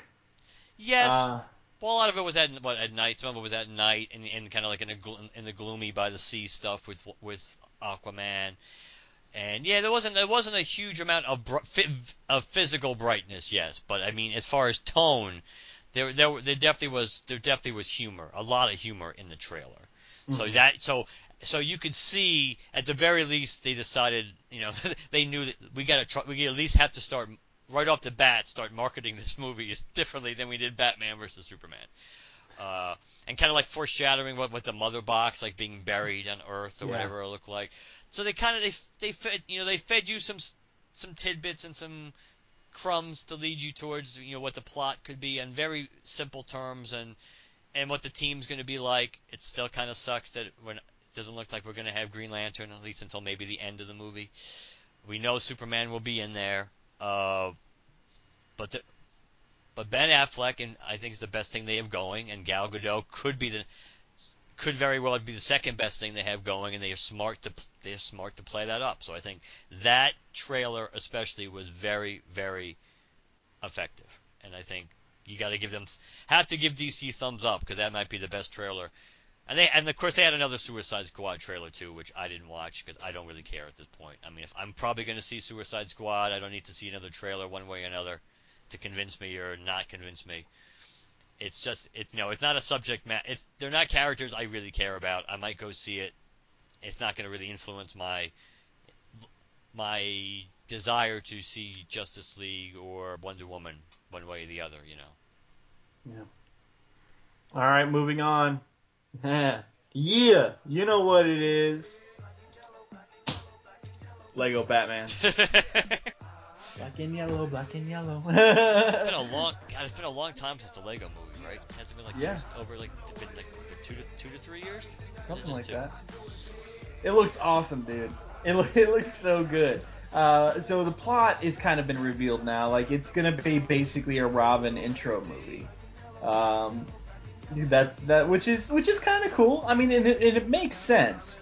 You know, as much as you or I would want to see A, B, C, or D, it's still really a kids movie. Kind of. I mean, there's a lot in there for comic fans and adults, just like there is in a lot of animated features these days. But the reality is the Lego movie was extremely popular with kids and they need to maintain and and you know they're if they're going to offer up a you know a kind of sequel slash spin-off to it it needs to have something geared towards them. So the fact that it's introducing robin i don't even know why i didn't think of it before. Um it completely makes sense. Uh it, it and it, it was it's awesome. It's, it looks funny. Um you know i think I think uh, Lego Batman might be like my second or third favorite Batman on film ever. Like just, I just think it's I think he's funny. I think he's uh, you know it's it's it's a cool take. I think it's very interesting, and I think it's you know like every other line out of his mouth is hilarious to me. Like I don't know, what did you think of it? I liked it. I like. I mean, I just, I obviously, you know, Batman was pretty much. If he wasn't the highlight of the Lego Movie, he was right up there. uh, it just seems like it's been so long getting this movie, you know, from from afterthought to yeah, we should do it to yeah, okay, and then it's like year, years in production. It seems later. Well, it does take a lot of work to do stuff. No, I know, I know it does. I'm, I'm not saying it should have been out like in six months. I'm, it's not like they're making a Friday the 13th movie where they can probably pull that, or they used to be able to pull that off. Uh, I'm looking forward to it. I like the Lego movie. The- I like I like a lot of the Lego stuff. I like the Lego Star Wars movies. I like uh, the Justice League movies when they do that. So uh, it's cool. It's pretty clever. The animation works. So I, I'm looking I'm looking forward to it. So I think I, I'm kind of the audience that they don't have to worry about convincing for the most part. So Yeah, I know Joker's going to be involved in it in some way, and it's like it's a com- it's been teased as a like a and and and you know they, they use these kind of buzzwords, bef- you know, a lot of a lot when they tease a movie, but this this time I actually believe it just because of it, of its format. They, they they talk about how the relationship between Batman and Joker will be something you've never seen before. So I, it, it, which you know makes sense given the context of the movie uh, and its audience. But I think you know I I'm really intrigued to see how that plays out. it'll be his brother, Shemp, Shemp Wayne. Uh, but and, yeah, and, and that and that's a shout out and that's a shout out to Ryan's Star Wars podcast because they were they were they were they were talking about the fact that uh brief aside how on Star Wars the next season of Rebels how they're going to introduce Grand Admiral Thrawn officially into canon oh yeah, I saw that. and and how uh but how um Mikkelsen's uh, Mikkelsen's brother is going to be doing the voice, going to be doing the voice of Grand Admiral Thrawn, Thrawn and, and and I think, uh, and there was a joke on the, uh, it might have been, I'm, trying, I'm trying to remember. I don't think it was Ryan who actually made the joke, but but the joke was made in the podcast, and maybe there's like a third Mikkelsen brother named Shemp, like from the Three Stooges, so that's why I did the Shemp Wayne thing. Plus, I always like Shemp as a stooge, so. I, but yeah, Rebels, which is not related to Comic Con, but that's that's that's kind of. I mean, I'm not a big Grand Admiral Thrawn guy because I still, and I think I've mentioned this before too. Maybe when even when Ryan was on one of her shows, I think the Timothy Zahn trilogy is a tad overrated as far as the expanded universe stuff. I think people love it because it was the first stuff. But Thrawn was a cool character, so introducing a version of him into actual continuity that that should make that should make a lot of people happy. Though it will also confuse a lot of people because people are going to go, "Oh, that means all those those books really happened." No, it's like, no, it doesn't. they they kind of always reserve the right to, to to kind of pick and choose what they wanted from the from the expanded universe canon to bring back and make canon, or to just modify. So they kind of reserved the right to to to do that. So that's that's an example where it kind of seems to fit bringing it into Rebels. It kind of it it kind of makes sense. But sorry, I didn't mean to hijack you there. No, it's all right. Uh, yeah, the Lego Batman movie looks just awesome. It visually looks really cool too. I mean, I know, you know, it's it's the Lego stop motion thing, and, and the Lego movie looked amazing. But I don't know, this like, like when Robin like he get, he like gasps and he goes, Batman! Whoa! You're darn right, whoa. Wait, does Batman live in Bruce Wayne's basement? No, Bruce Wayne lives in Batman's attic. like I thought that was hilarious. and you know, like the the whole like password thing to get into the Batcave is like Hey, computer, I'm home. What is the password? Na na na na na na na na Batman. Thank you. I love it. Oh my. it just looks great. Uh, but moving on, so uh, we're going into Marvel now. So take it away, Marvel guy. Well, the the only real trailer, the only real movie trailer we got for Marvel was Doctor Strange. Yes. So we had already gotten a teaser for Doctor Strange, which was a pretty decent length and content-wise. That that was a decent teaser trailer. This trailer, I like this trailer. I don't know if it. I like both trailers. I don't know if this one knocked this, my socks off any too that much more, other than the fact that you got to see obviously a lot more finished special effects and a lot how they're going to be doing with the different dimensions and the re, and the and the magic and I don't know. I you got to see more of the cast clearly. I do like that little Wi-Fi password joke at the end of the trailer. That was funny. Uh, that was kind of good. But but for the most part, it was it, it, in a way it's going to be your typical Marvel origin movie in a way about you know the having having to more like a well not maybe not your to be fair actually thinking about it in the Mar in the Marvel movies they really haven't always had the characters have to struggle to you know be get their get their confidence to you know to to overcome everything like like Cap like Steve, like Captain America pretty much had confidence and and even Iron Man pretty much had confidence. Thor needed to get it. Thor needed to become not a not an idiot anymore, but that's not. But he always was brave. But I, but it was more like a coming of age kind of thing with Doctor Strange, learning his new skills and and having to accept the fact that he's able that he actually has the power to basically save all of reality in a way. Uh, but the visuals are really impressive, I thought. Yeah. Speaking of the visuals, like I I wonder like like because I've read enough Doctor Strange to know that he operates and sees things in a dimension that even though it's happening and very real to him in the in the here and now we as you know quote unquote we as the general public don't see it um, but that being said speaking of the visuals in this trailer if even half of what we see in this trailer takes place right before the general public's you know uh, very eyes like this is going to turn the Marvel universe on its head. Like in terms of like what they've already seen in terms of aliens and you know Thor and Hulk and like you know all of these other things when they get introduced to magic they're going to flip their shit. like they are going to be just completely baffled all over again. Uh, so like I mean I obviously don't think that the general public is going to see like that. It was New York, right? Yes. like New York go all Inception. you know, That's really exactly what I was gonna say. The the the the glimpse of the other dimension slash magic was a very Inception like uh, design with things kind of folding into each other and being upside down and, and intersecting, and it was yeah like a Jackson Pollock. yes Yeah. Yeah, I really doubt they're going to see that. But it, at the same time, it's not like Doctor Strange. Keep in mind, I haven't read a lot of it, but if to my to my knowledge, it's not like Doctor Strange actually.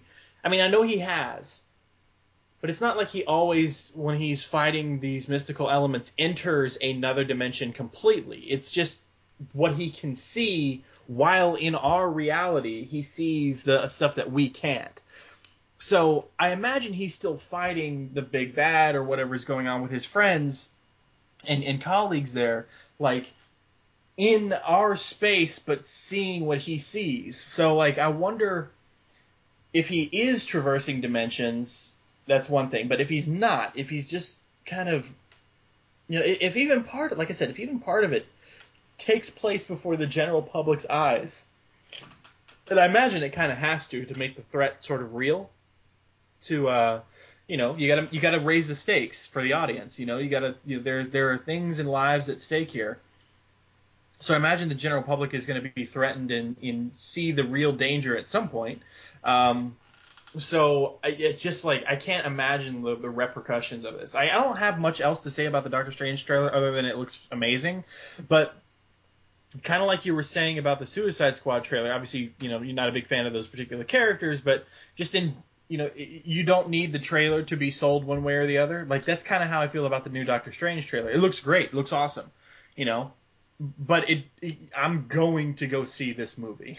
And not just because it's a Marvel movie, but because the minute they announced it, I knew I was going to go see it. Um, so like it's for me, I don't have much else to say about it other than, it, yep, you confirmed it. It looks like a good movie. yeah I I don't think the Doctor Strange trailer was as impressive as the Wonder Woman or the Justice League. It was I don't know. Maybe part of it is maybe honestly the bar was pretty was pretty low going for the Justice League at this point. That um, that anything that was halfway decent was going to really look good to us, and anything that looked good was going to look really really good to it. so maybe that was part of it. Uh, but Doctor Strange, I I liked it. I think Cumberbatch is going to do a really good job. I really liked it. I really liked one of the final parts of the trailer, like when he's walking and he and it kind of starts flipping his cape, and then the cape just goes on him by itself yeah. that's that's pretty awesome. So just symbolically, that that that that's kind of like badass right there. It's like he's like yeah, he starts to, he starts tossing the cape to put put over his shoulders, and then the cape just kind of like finishes it by itself and it attaches to him. So that but that pretty much was the main you know that was that was the main visual that we got at least from stuff that was released to the public like through YouTube and stuff and everything else through the media for Marvel. Uh, Brie Larson was confirmed as Captain Marvel, which had been rumored for a while. Uh, She's so hot. she is, and she'll probably and she should do a. She, I think she'll do. I think she'll do a good job. I know some people were still disappointed because they weren't going down the Emily Blunt road, but Emily Blunt, I think, is a little too old for that character at this point. Especially if they, especially if it's a character you want to be a focal point, well beyond phase, you know, well beyond phase three and and even maybe phase four. You don't want to cast somebody who's already honestly getting close to pushing forty. Uh, you're gonna have a hard enough problem, even even if he wants to keep doing it, keeping Robert Downey Jr. Being realistic, even though at least with him, when he has his armor on, you never see him. you know, other than maybe see, and we know they can CG his face to make him look younger. We know that. um, so that was Captain Marvel. We did, we I think they show I think they showed a little bit of footage from Spidey, but I don't think they really released it. We know they showed some concept art of of the high tech Vulture, who apparently at least will be the main villain that he's going to be dealing with. And, and Did it look like? Did it look like to you that the uh, the vulture wings? I didn't get a really clear visual of it, but did it, did it look like to you that the vulture wings took the uh, kind of uh, the the the tech from um, Falcon? no, uh, well maybe a little bit of that, but also the tech from the um not the helicarrier carriers, but the little planes that they have that have the little fans on them. like the helicarriers. Oh, I know what you mean. Yeah, You know what I'm talking about? yeah, the, the yeah. I think I, Yeah, yeah. Those little planes. Did it look to you like it, it's got those fans in it, kind of like that? maybe. Yeah. But they, yeah, but they didn't release they didn't release much even art wise for that. So that was that. That was an interesting look. I guess if you're going to do the Vulture, I guess you have to make him look. You have to make him pretty badass because as a, as a real villain, the traditional Vulture is not, which is probably why Sony kept fighting Raimi hand over fist to make sure he never put the Vulture in his movies. Uh, Thor Ragnarok again, pretty much because they're filming it right now. There was really, really nothing really to share. Uh, certainly footage-wise, we did get a cool glimpse of the armor that get the Planet Hulk armor, for lack of a better way of describing it, that the Hulk will be using. At least early on in Ragnarok, probably when Thor and Hulk come together for the first time in, in a in a gladi- gladiator arena. So that's kind of cool to see Hulk with you know with almost like his Spartan helmet and his axe, and that'll be cool. Um, they had a they had a full they had brought the full cast. Well, maybe not the entire cast, since we still think that uh, what's his face uh, Claw, uh, Andy Serkis is probably still going to be in Black Panther, but he, he he wasn't there. But the pretty much the key the key characters, the main characters for that are going to make up the nucleus of the cast of Black Panther, along with Ryan Coogler. Uh, that they they were there, so there was a little black, and they had a new logo. They had a new logo for almost everything for Marvel, and I don't know how some of them worked and some of them kind of didn't. To me, I mean, none of them were great, but I don't know. Uh, they had, and then of course Guardians. We had a guard. They had a Guardians of the Galaxy panel, which I guess was kind of cool because they had some of the Ravagers what dressed up in actual costumes. Same Mhm. thing with Rondo. Uh, so and You say Rondo? Rondu, right? What's his name? Yeah. Uh, Rondu. Yeah, I realized I said Rondo at the end. Uh, Yeah, Yondu. Yondu. Yes, that's him. Blueface. Uh, I think it was. Yeah, I I know where I was going with it, but it's irrelevant. I was I combined two different things. Uh, but yeah, so the best thing about that panel was, I guess we you kind of get the confirmation first of who Kurt Russell's going to be playing, which is going to be weird. Ego, the Living Planet, that is going to be the character he's actually playing, which will be an interesting origin or of him. And I guess spo- spoiler alert, I guess he, which I guess he's supposed to be the actual father of Star Lord, which is going to be an interesting take onto itself too. So, but for Marvel, they were pretty they were pretty subdued this time. There were, mm-hmm. there was not a there was not a huge presence for them this time. I guess it makes sense considering so many of these movies are either filming now or like Black Panther is about to start filming in the beginning of next year.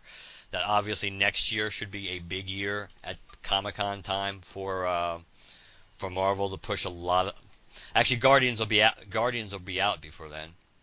Uh, will be out right around then. Guardians. Actually, no. Guardians is May. Guardians is in May, so Guardians will be out before then. That's right. It was supposed to be a July release, and they and they moved it up. So Marvel will miss some of the stuff to push. You assume Black Panther will get a push. Uh, Ragnarok will get a push. Uh, Infinity War is 2018, right? I think so. So pro- probably there'll be a decent Infinity War presence probably for Comic Con next year too. And of course, obviously DC will be pushing Justice League big time uh, at Comic Con next year. But Marvel was relatively subdued. Maybe they kind of I don't know. I, it would seem to be by choice. I think again when you're when you have that kind of level of success, I guess you ju- you just, as long as you don't lay an egg, I guess you're okay. It's there's kind of enough to go around, and because you knew that maybe because you knew what DC was going to bring to the table, if you didn't have anything that was really really ready to go yet, it kind of made sense not to push put something out that might disappoint. They're because they're they are well set. But it, it'll be interesting. Uh, so I'd definitely say DC one of the two studios. This was DC's summer to, to win. DC certainly made it better, made a real effort, I think, to win. Marvel may have won on the TV front, but DC won on the movie front, which is what they needed more.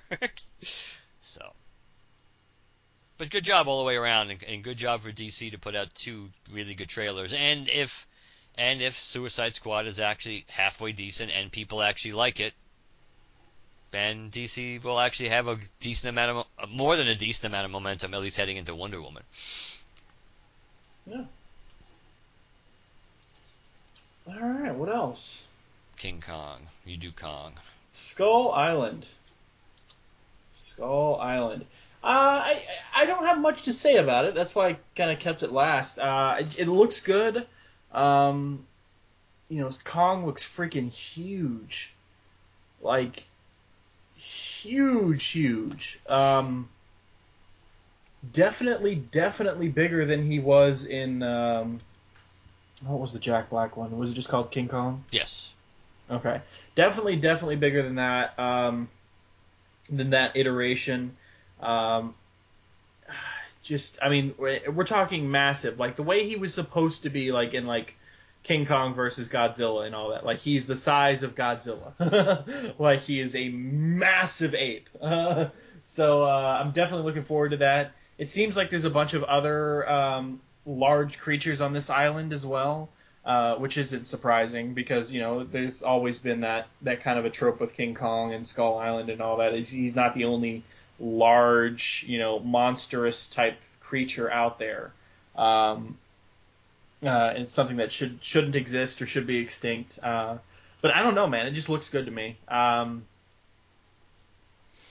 it's the one thing about the one thing about Kong's origin, which if they if they're going to stick with it, was which is kind of always sad, is the idea that he's the last one. You know, yeah. that he's the last of his kind. And again, I'm not sure, and we I think we we talked about this. I think maybe a little brief, maybe a long time ago, a little about because I I think this was supposed to be based on that graphic novel, which I which I think was more or less titled the same thing. I think it was like it was Kong of Skull Island, King of Kong, King of Skull Island, or whatever it was.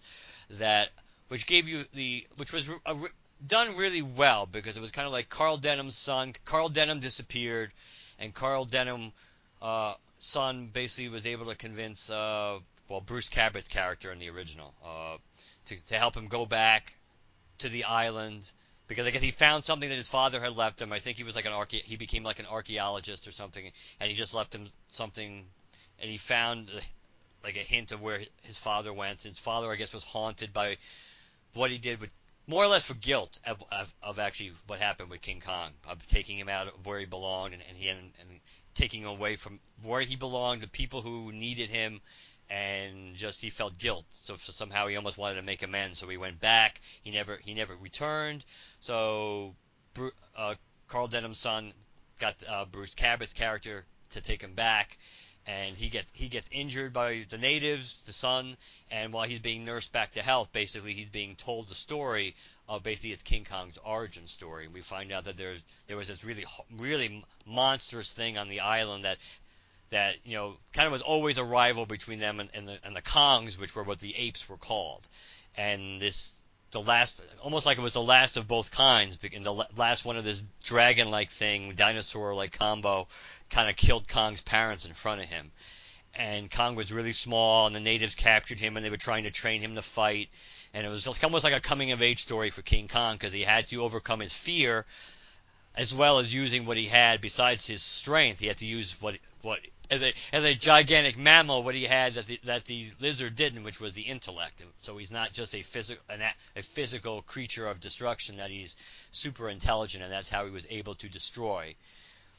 And I think the concept also was that the gate was originally the gate for the villagers was not really built to keep out King Kong or keep out the apes. It was built to keep out this monster. Uh, but that's some that's what the, the graphic novel was kind of based on. So I'm not sure how they're going to pick and choose some of this, but but it is still it's kind of always sad to me that the idea that he's that he he is the last of his kind if they play that up. So no matter how, that it's never it's never going to end well. Even though the one good thing about this movie you know is that he's not going to die at the end. That's the one King, one good thing about this King Kong movie. You know they're not going to kill him at the end because the whole point of this is to set up King Kong versus Godzilla. Which is, I was about to say, yeah, it's it, it, better be because guys, dude, seeing that version of Kong and that version of Godzilla go up against one another, it's gonna be so amazing. But I just really hope again. I hope it's one of those I mean, it's like a fine line. It's like you don't want it to be where even though Batman and Superman did fight, have a they did have a decent fight. They had like two fights, but even the one at the end was a pretty decent fight. but yet I don't want it to. But they already established this Godzilla is a good guy, and me, and unless they're going to make Kong the bad guy, which is really kind of throwing things up in the air. If they're both good guys, you really don't want them to be fighting the entire movie. You kind of do want them that kind of like the usual. To me, I'd rather see almost the usual where they fight, even if they fight a couple of times, but then they end up coming together to fight something which is worse. But I do, I am intrigued about this. I like Tom Hiddleston. I don't know if I buy Tom Hiddleston as, a, as an action star. I don't know. Based on the trailer, I kind of get the impression this is going to be one of those Samuel L. Jackson movies that he's not going to live in.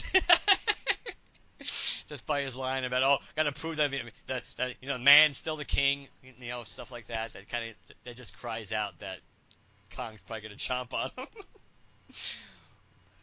good cast Well- though. It's got a good cast though. As far as as far as your opinions on on Kong versus Godzilla, Mark, Mark, Mark, you forget you keep forgetting, man. Let them fight. boy, boy, boy, yes, boy, yes, but don't forget the context of that statement in the trailer was not the way it was in the movie. Sure. in, in the movie, he, he was trying to convince the army, he's like, don't, you know, don't wipe everybody out, let Godzilla have a shot to try to to take take them out on his own, as opposed to what your plan was. In the trailer, it makes it sound like, oh, you know, just uh, hopefully they'll wipe out each other, let them fight.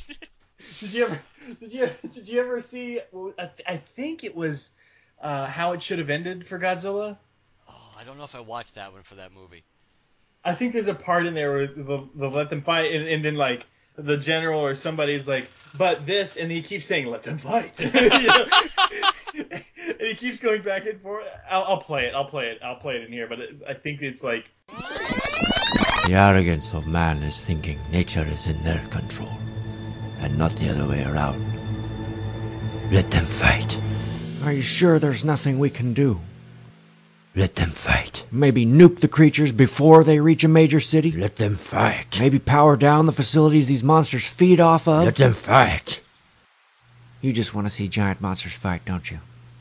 Let them fight. Now, is, is the second Godzilla is the second Godzilla movie coming out before the combo, before the team up? Uh, the second Godzilla movie has nothing to do with the first one. Yeah, I know that, but is it? But is it Yeah. coming? But is that still supposed to be released before God's, the, the up? Godzilla Resurgence. Yes. No, no, no, not that. No, not the Japanese movie. The sequel, Oh, the sequel to the the movie that fits into this shared universe. Is that movie still? suppo- know. I don't know. That's the question. Whether that's coming. I still think it's supposed to come out before Kong, before before the Uh-oh. team, before the before the We would have heard team up, something. before the team up. Oh, before the team. Up. Yes, movie, I yeah. think I think we'll have to double check this. We'll have a better idea. But I thought I thought Kong because don't forget Godzilla got I think Godzilla got pushed back a little bit and Gareth Edwards kind of like was moved you know kind of jumped ship from it. uh, but I think I think so. Kong I think Skull Island will come out first. I think maybe got the sequel to Godzilla might come out after, and then they might be the team up. But that might have changed now. But either way, uh, yeah, I look forward to that. I'm curious how they bring it together, especially now that they kind of established the. But we haven't seen Kong yet. They could make Kong out to be an ass, but it, Kong Kong is always a naturally sympathetic character, and they are invading his territory, so it's kind of hard to make him a, total villain, no matter how you try to make it. Hopefully, he'll be kind of like he'll be at least semi-heroic, and again, Godzilla and Kong won't be the whole gist of the movie won't be that they want to kill each other throughout the entire movie before they realize, hey, we got bigger fish to fry, and we should be fighting together. But I'm, but right, what else? but it was a good trailer. It Yeah, was definitely. it was a good trailer, and I think it certainly whets the appetite and it gets people. It's good to get in the consciousness that there's a King Kong movie coming. That's that isn't just a remake of the typical Beauty and the Beast story.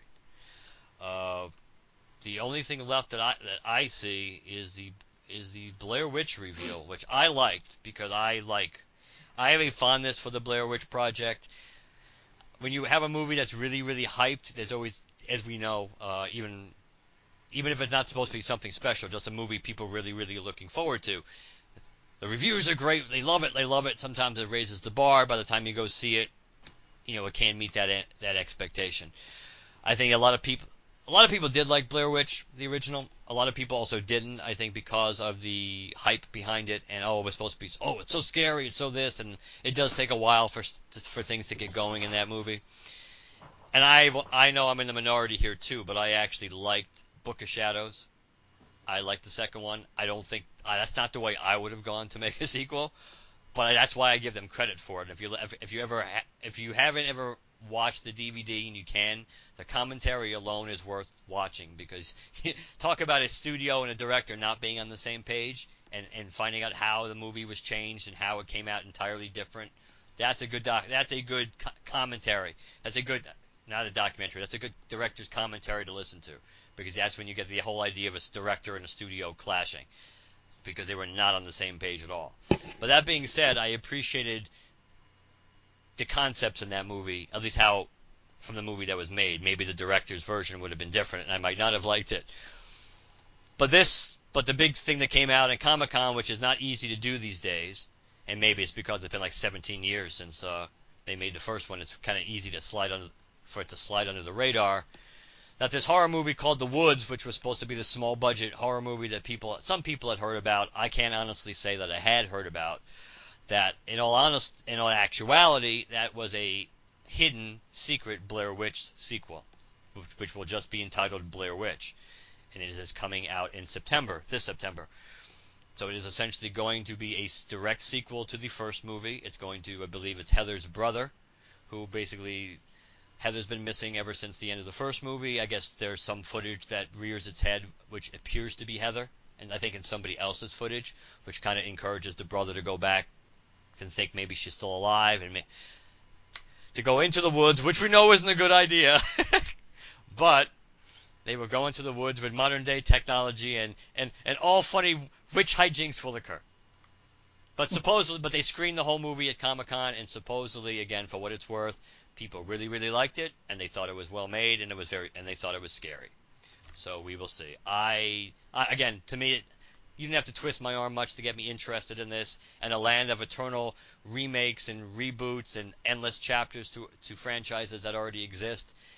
Even though Book of Shadows really was a kick in the groin to Blair Witch's potential as a franchise, they kind of and it probably could have been. Certainly, there are a lot of different stories they could have told. Whether the background story on Elly Kedward, who was the Blair Witch, or the Rustin Parr story.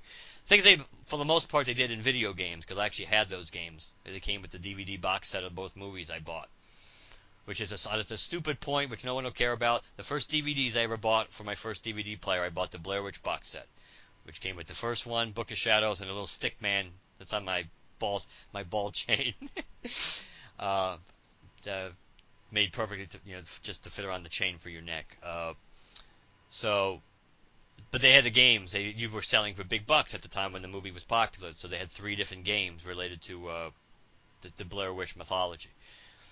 But Book of Shadows killed the franchise. Now, after all, it's probably more than t- time to try to you know revisit it since there was the first movie, if nothing else, did a really good job of stab- establishing its own mythology and its background and the website and everything they did. That was at the cutting edge of the time, using the internet to promote stuff and having the the whole idea of how much is real, how much wasn't real. Obviously, we all know it's not real at this point, but the point is that it's still the mythology was interesting, and there's still probably stories to tell in that universe. So I'm happy to see I'm happy to see they, them go back to it. And again, it's still small budget, so if they probably don't have to make much for it to be successful. I don't have anything to say. I never saw any of the Blair Witch movies. Ah, really? That's too Yeah. bad. Not much of a horror movie person. I think the only ones I really enjoyed enough to see like the sequels of were um, uh, Paranormal Activity. I still haven't seen the last one. Not me either. Well, I that's bec- saw. well, that's saw because they the- sc- that's because they they had that problem. Paramount and the studios had that problem that that they they were that's most of the major theater chains weren't going to play it because of the deal.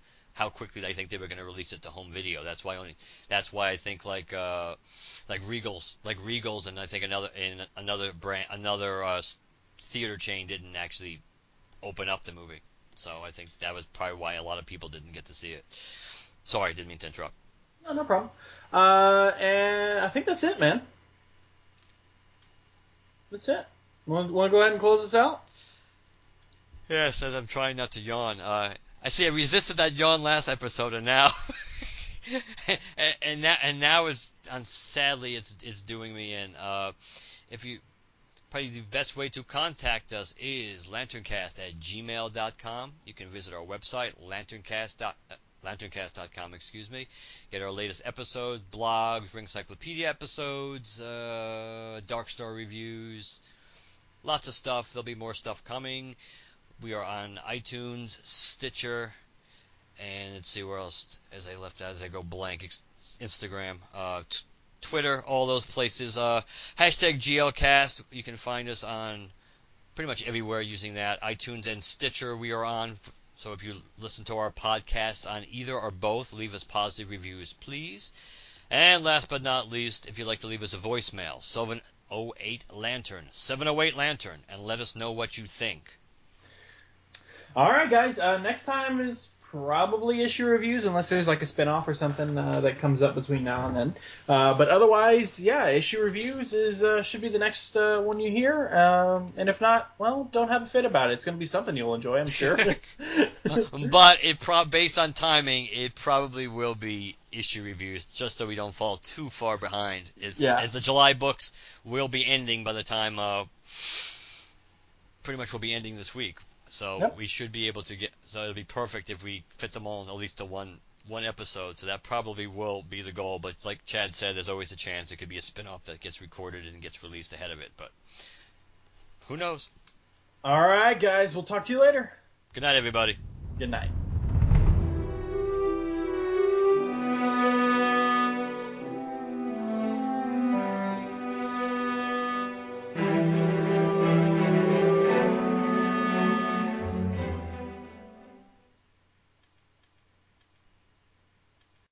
Talk about Pokemon Go?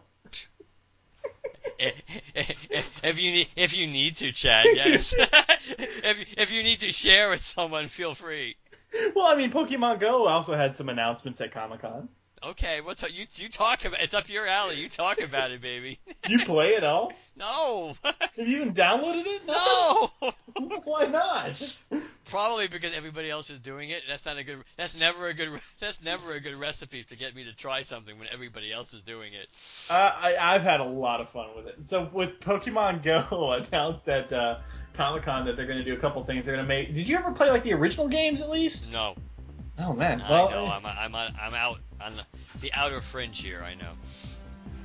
Uh, so Pokemon Go is going to be doing uh, uh, they're turning Pokestops, which is basically a place where you can like stop and like pick up Pokeballs and like you can kind of refuel in terms of like your items and stuff that you have at various locations.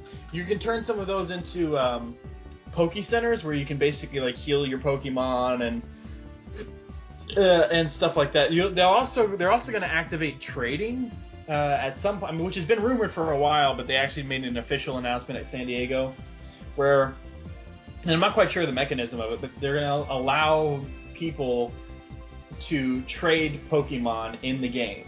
Uh, you know, so if like you come across somebody, you're out, you know, at your nearby park catching Pokemon, um, you can trade with somebody in the area. Like, oh, you caught that so and so, like. I w- uh, he ran away before I could catch him. You know, like, you can, can you trade? Well, I happen to have an extra one, so what do you have to trade me? So you can like trade with other people. But they said, I think initial reports like said that they would be done through that. What's that tap technology where you can tap your phones together, Oh yeah, yeah, yeah, yeah, yeah. I know. Yes. which is only available on certain phones. Yes. So so they're trying to figure out if there's like another way to do it, um, that would also wouldn't potentially leave the phone vulnerable to like breaches in security uh, and stuff like that. But um, they're they're trying to do that, uh, and I know that they're they're going to be adding more Pokemon, but I don't know how, and I don't know which ones. Like, are they just going to do like? Because right now the Pokemon that are on here, on the game, are the original ones from the original game, the original 100 and you know 50 something, uh, whatever the heck it was. Um, uh, and and uh, plus the legendary birds, uh, which I don't remember the names for, but um, but they're supposedly going to be adding more.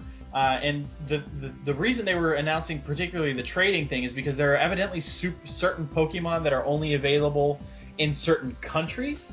So like if you really want to quote unquote catch them all, you have to like travel the world.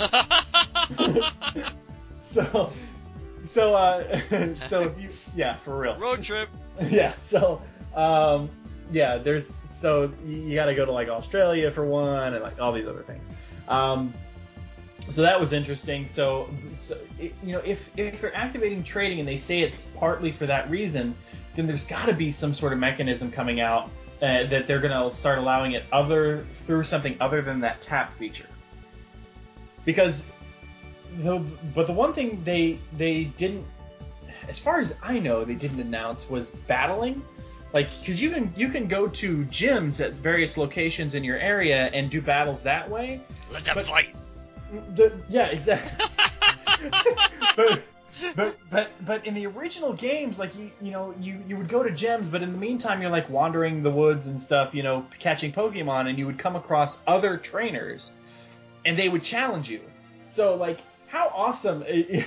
It's gonna be so dumb, but how how especially to people who aren't playing the game. Like Mark's gonna be out, Mark's gonna be out grocery shopping one day, and all of a sudden he's gonna hear in the aisle next to him, "Oh, you just challenged me to a battle? Let Well, I them gotta- fight. I got a Charizard, bitch. What do you have? you know, like it's just like people doing random battles in the supermarket and stuff. Like I'm waiting for like the, the battle feature where like you can challenge people around you to fights. Uh, because that'd be that'd just be so cool. But I'm catching a bunch of them, man. I've got I've got a bunch of them. I don't I don't have I don't have all of them. I don't even have half of them yet. But I am kind of impressed with the amount that I have so far. It's like I've, I've I've made time to go like go outside and you know go to various parks and stuff in my area. Like I've been to the state capitol twice in the past week, and I've probably been to the state capitol in uh, a, here in Austin maybe you know 12 times or so in my life. Just because of various like field trips that they had us go on in school, and you know people who, from my mom's side of the family or somebody who come down to visit us. That's something everybody wants to do, you know that kind of a thing. but this is the first time I've ever intentionally gone to the state capitol by myself. Not, not, not counting your prison time, but we won't talk about that. we try Well, to yeah, forget that- that. That's, that's the dark period of Chad's life. you can make fun of it and you can laugh all you want, and, and but you got you can't you can't ignore the fact that this is a like huge thing. Like this is this is a cultural revolution type of thing that's happening right now with with with Pokemon Go. So many people are playing it and getting outside and walking around and then you know being active and interacting with other people. It's just insane. Like there's a park down here in Austin called Auditorium Shores, uh, and it's it's huge. You know, it's massive, and like you know, most people would go to like you know run the hike and bike trail that's through there. You know, they they exercise and they do whatever they need to do, or they do little picnics on the lawn or, or something like that. Now you go to Auditorium Shores and you got your standard people who are you know working out and doing their thing, but you also got a buttload, like an ass ton of people out there with their phones catching Pokemon. It's crazy. It is crazy the the sheer amount of people playing this game. That is true. No one can deny that. It, it it definitely is a cultural phenomenon. So you don't have to worry. You're you're not alone, Chad. There's a lot of people with you. That's right. Oh man. And uh, for those of you listening, uh, if you're playing the game, Team in- Team Instinct for life. oh, there's there's that self-serving side of you we all love, Chad.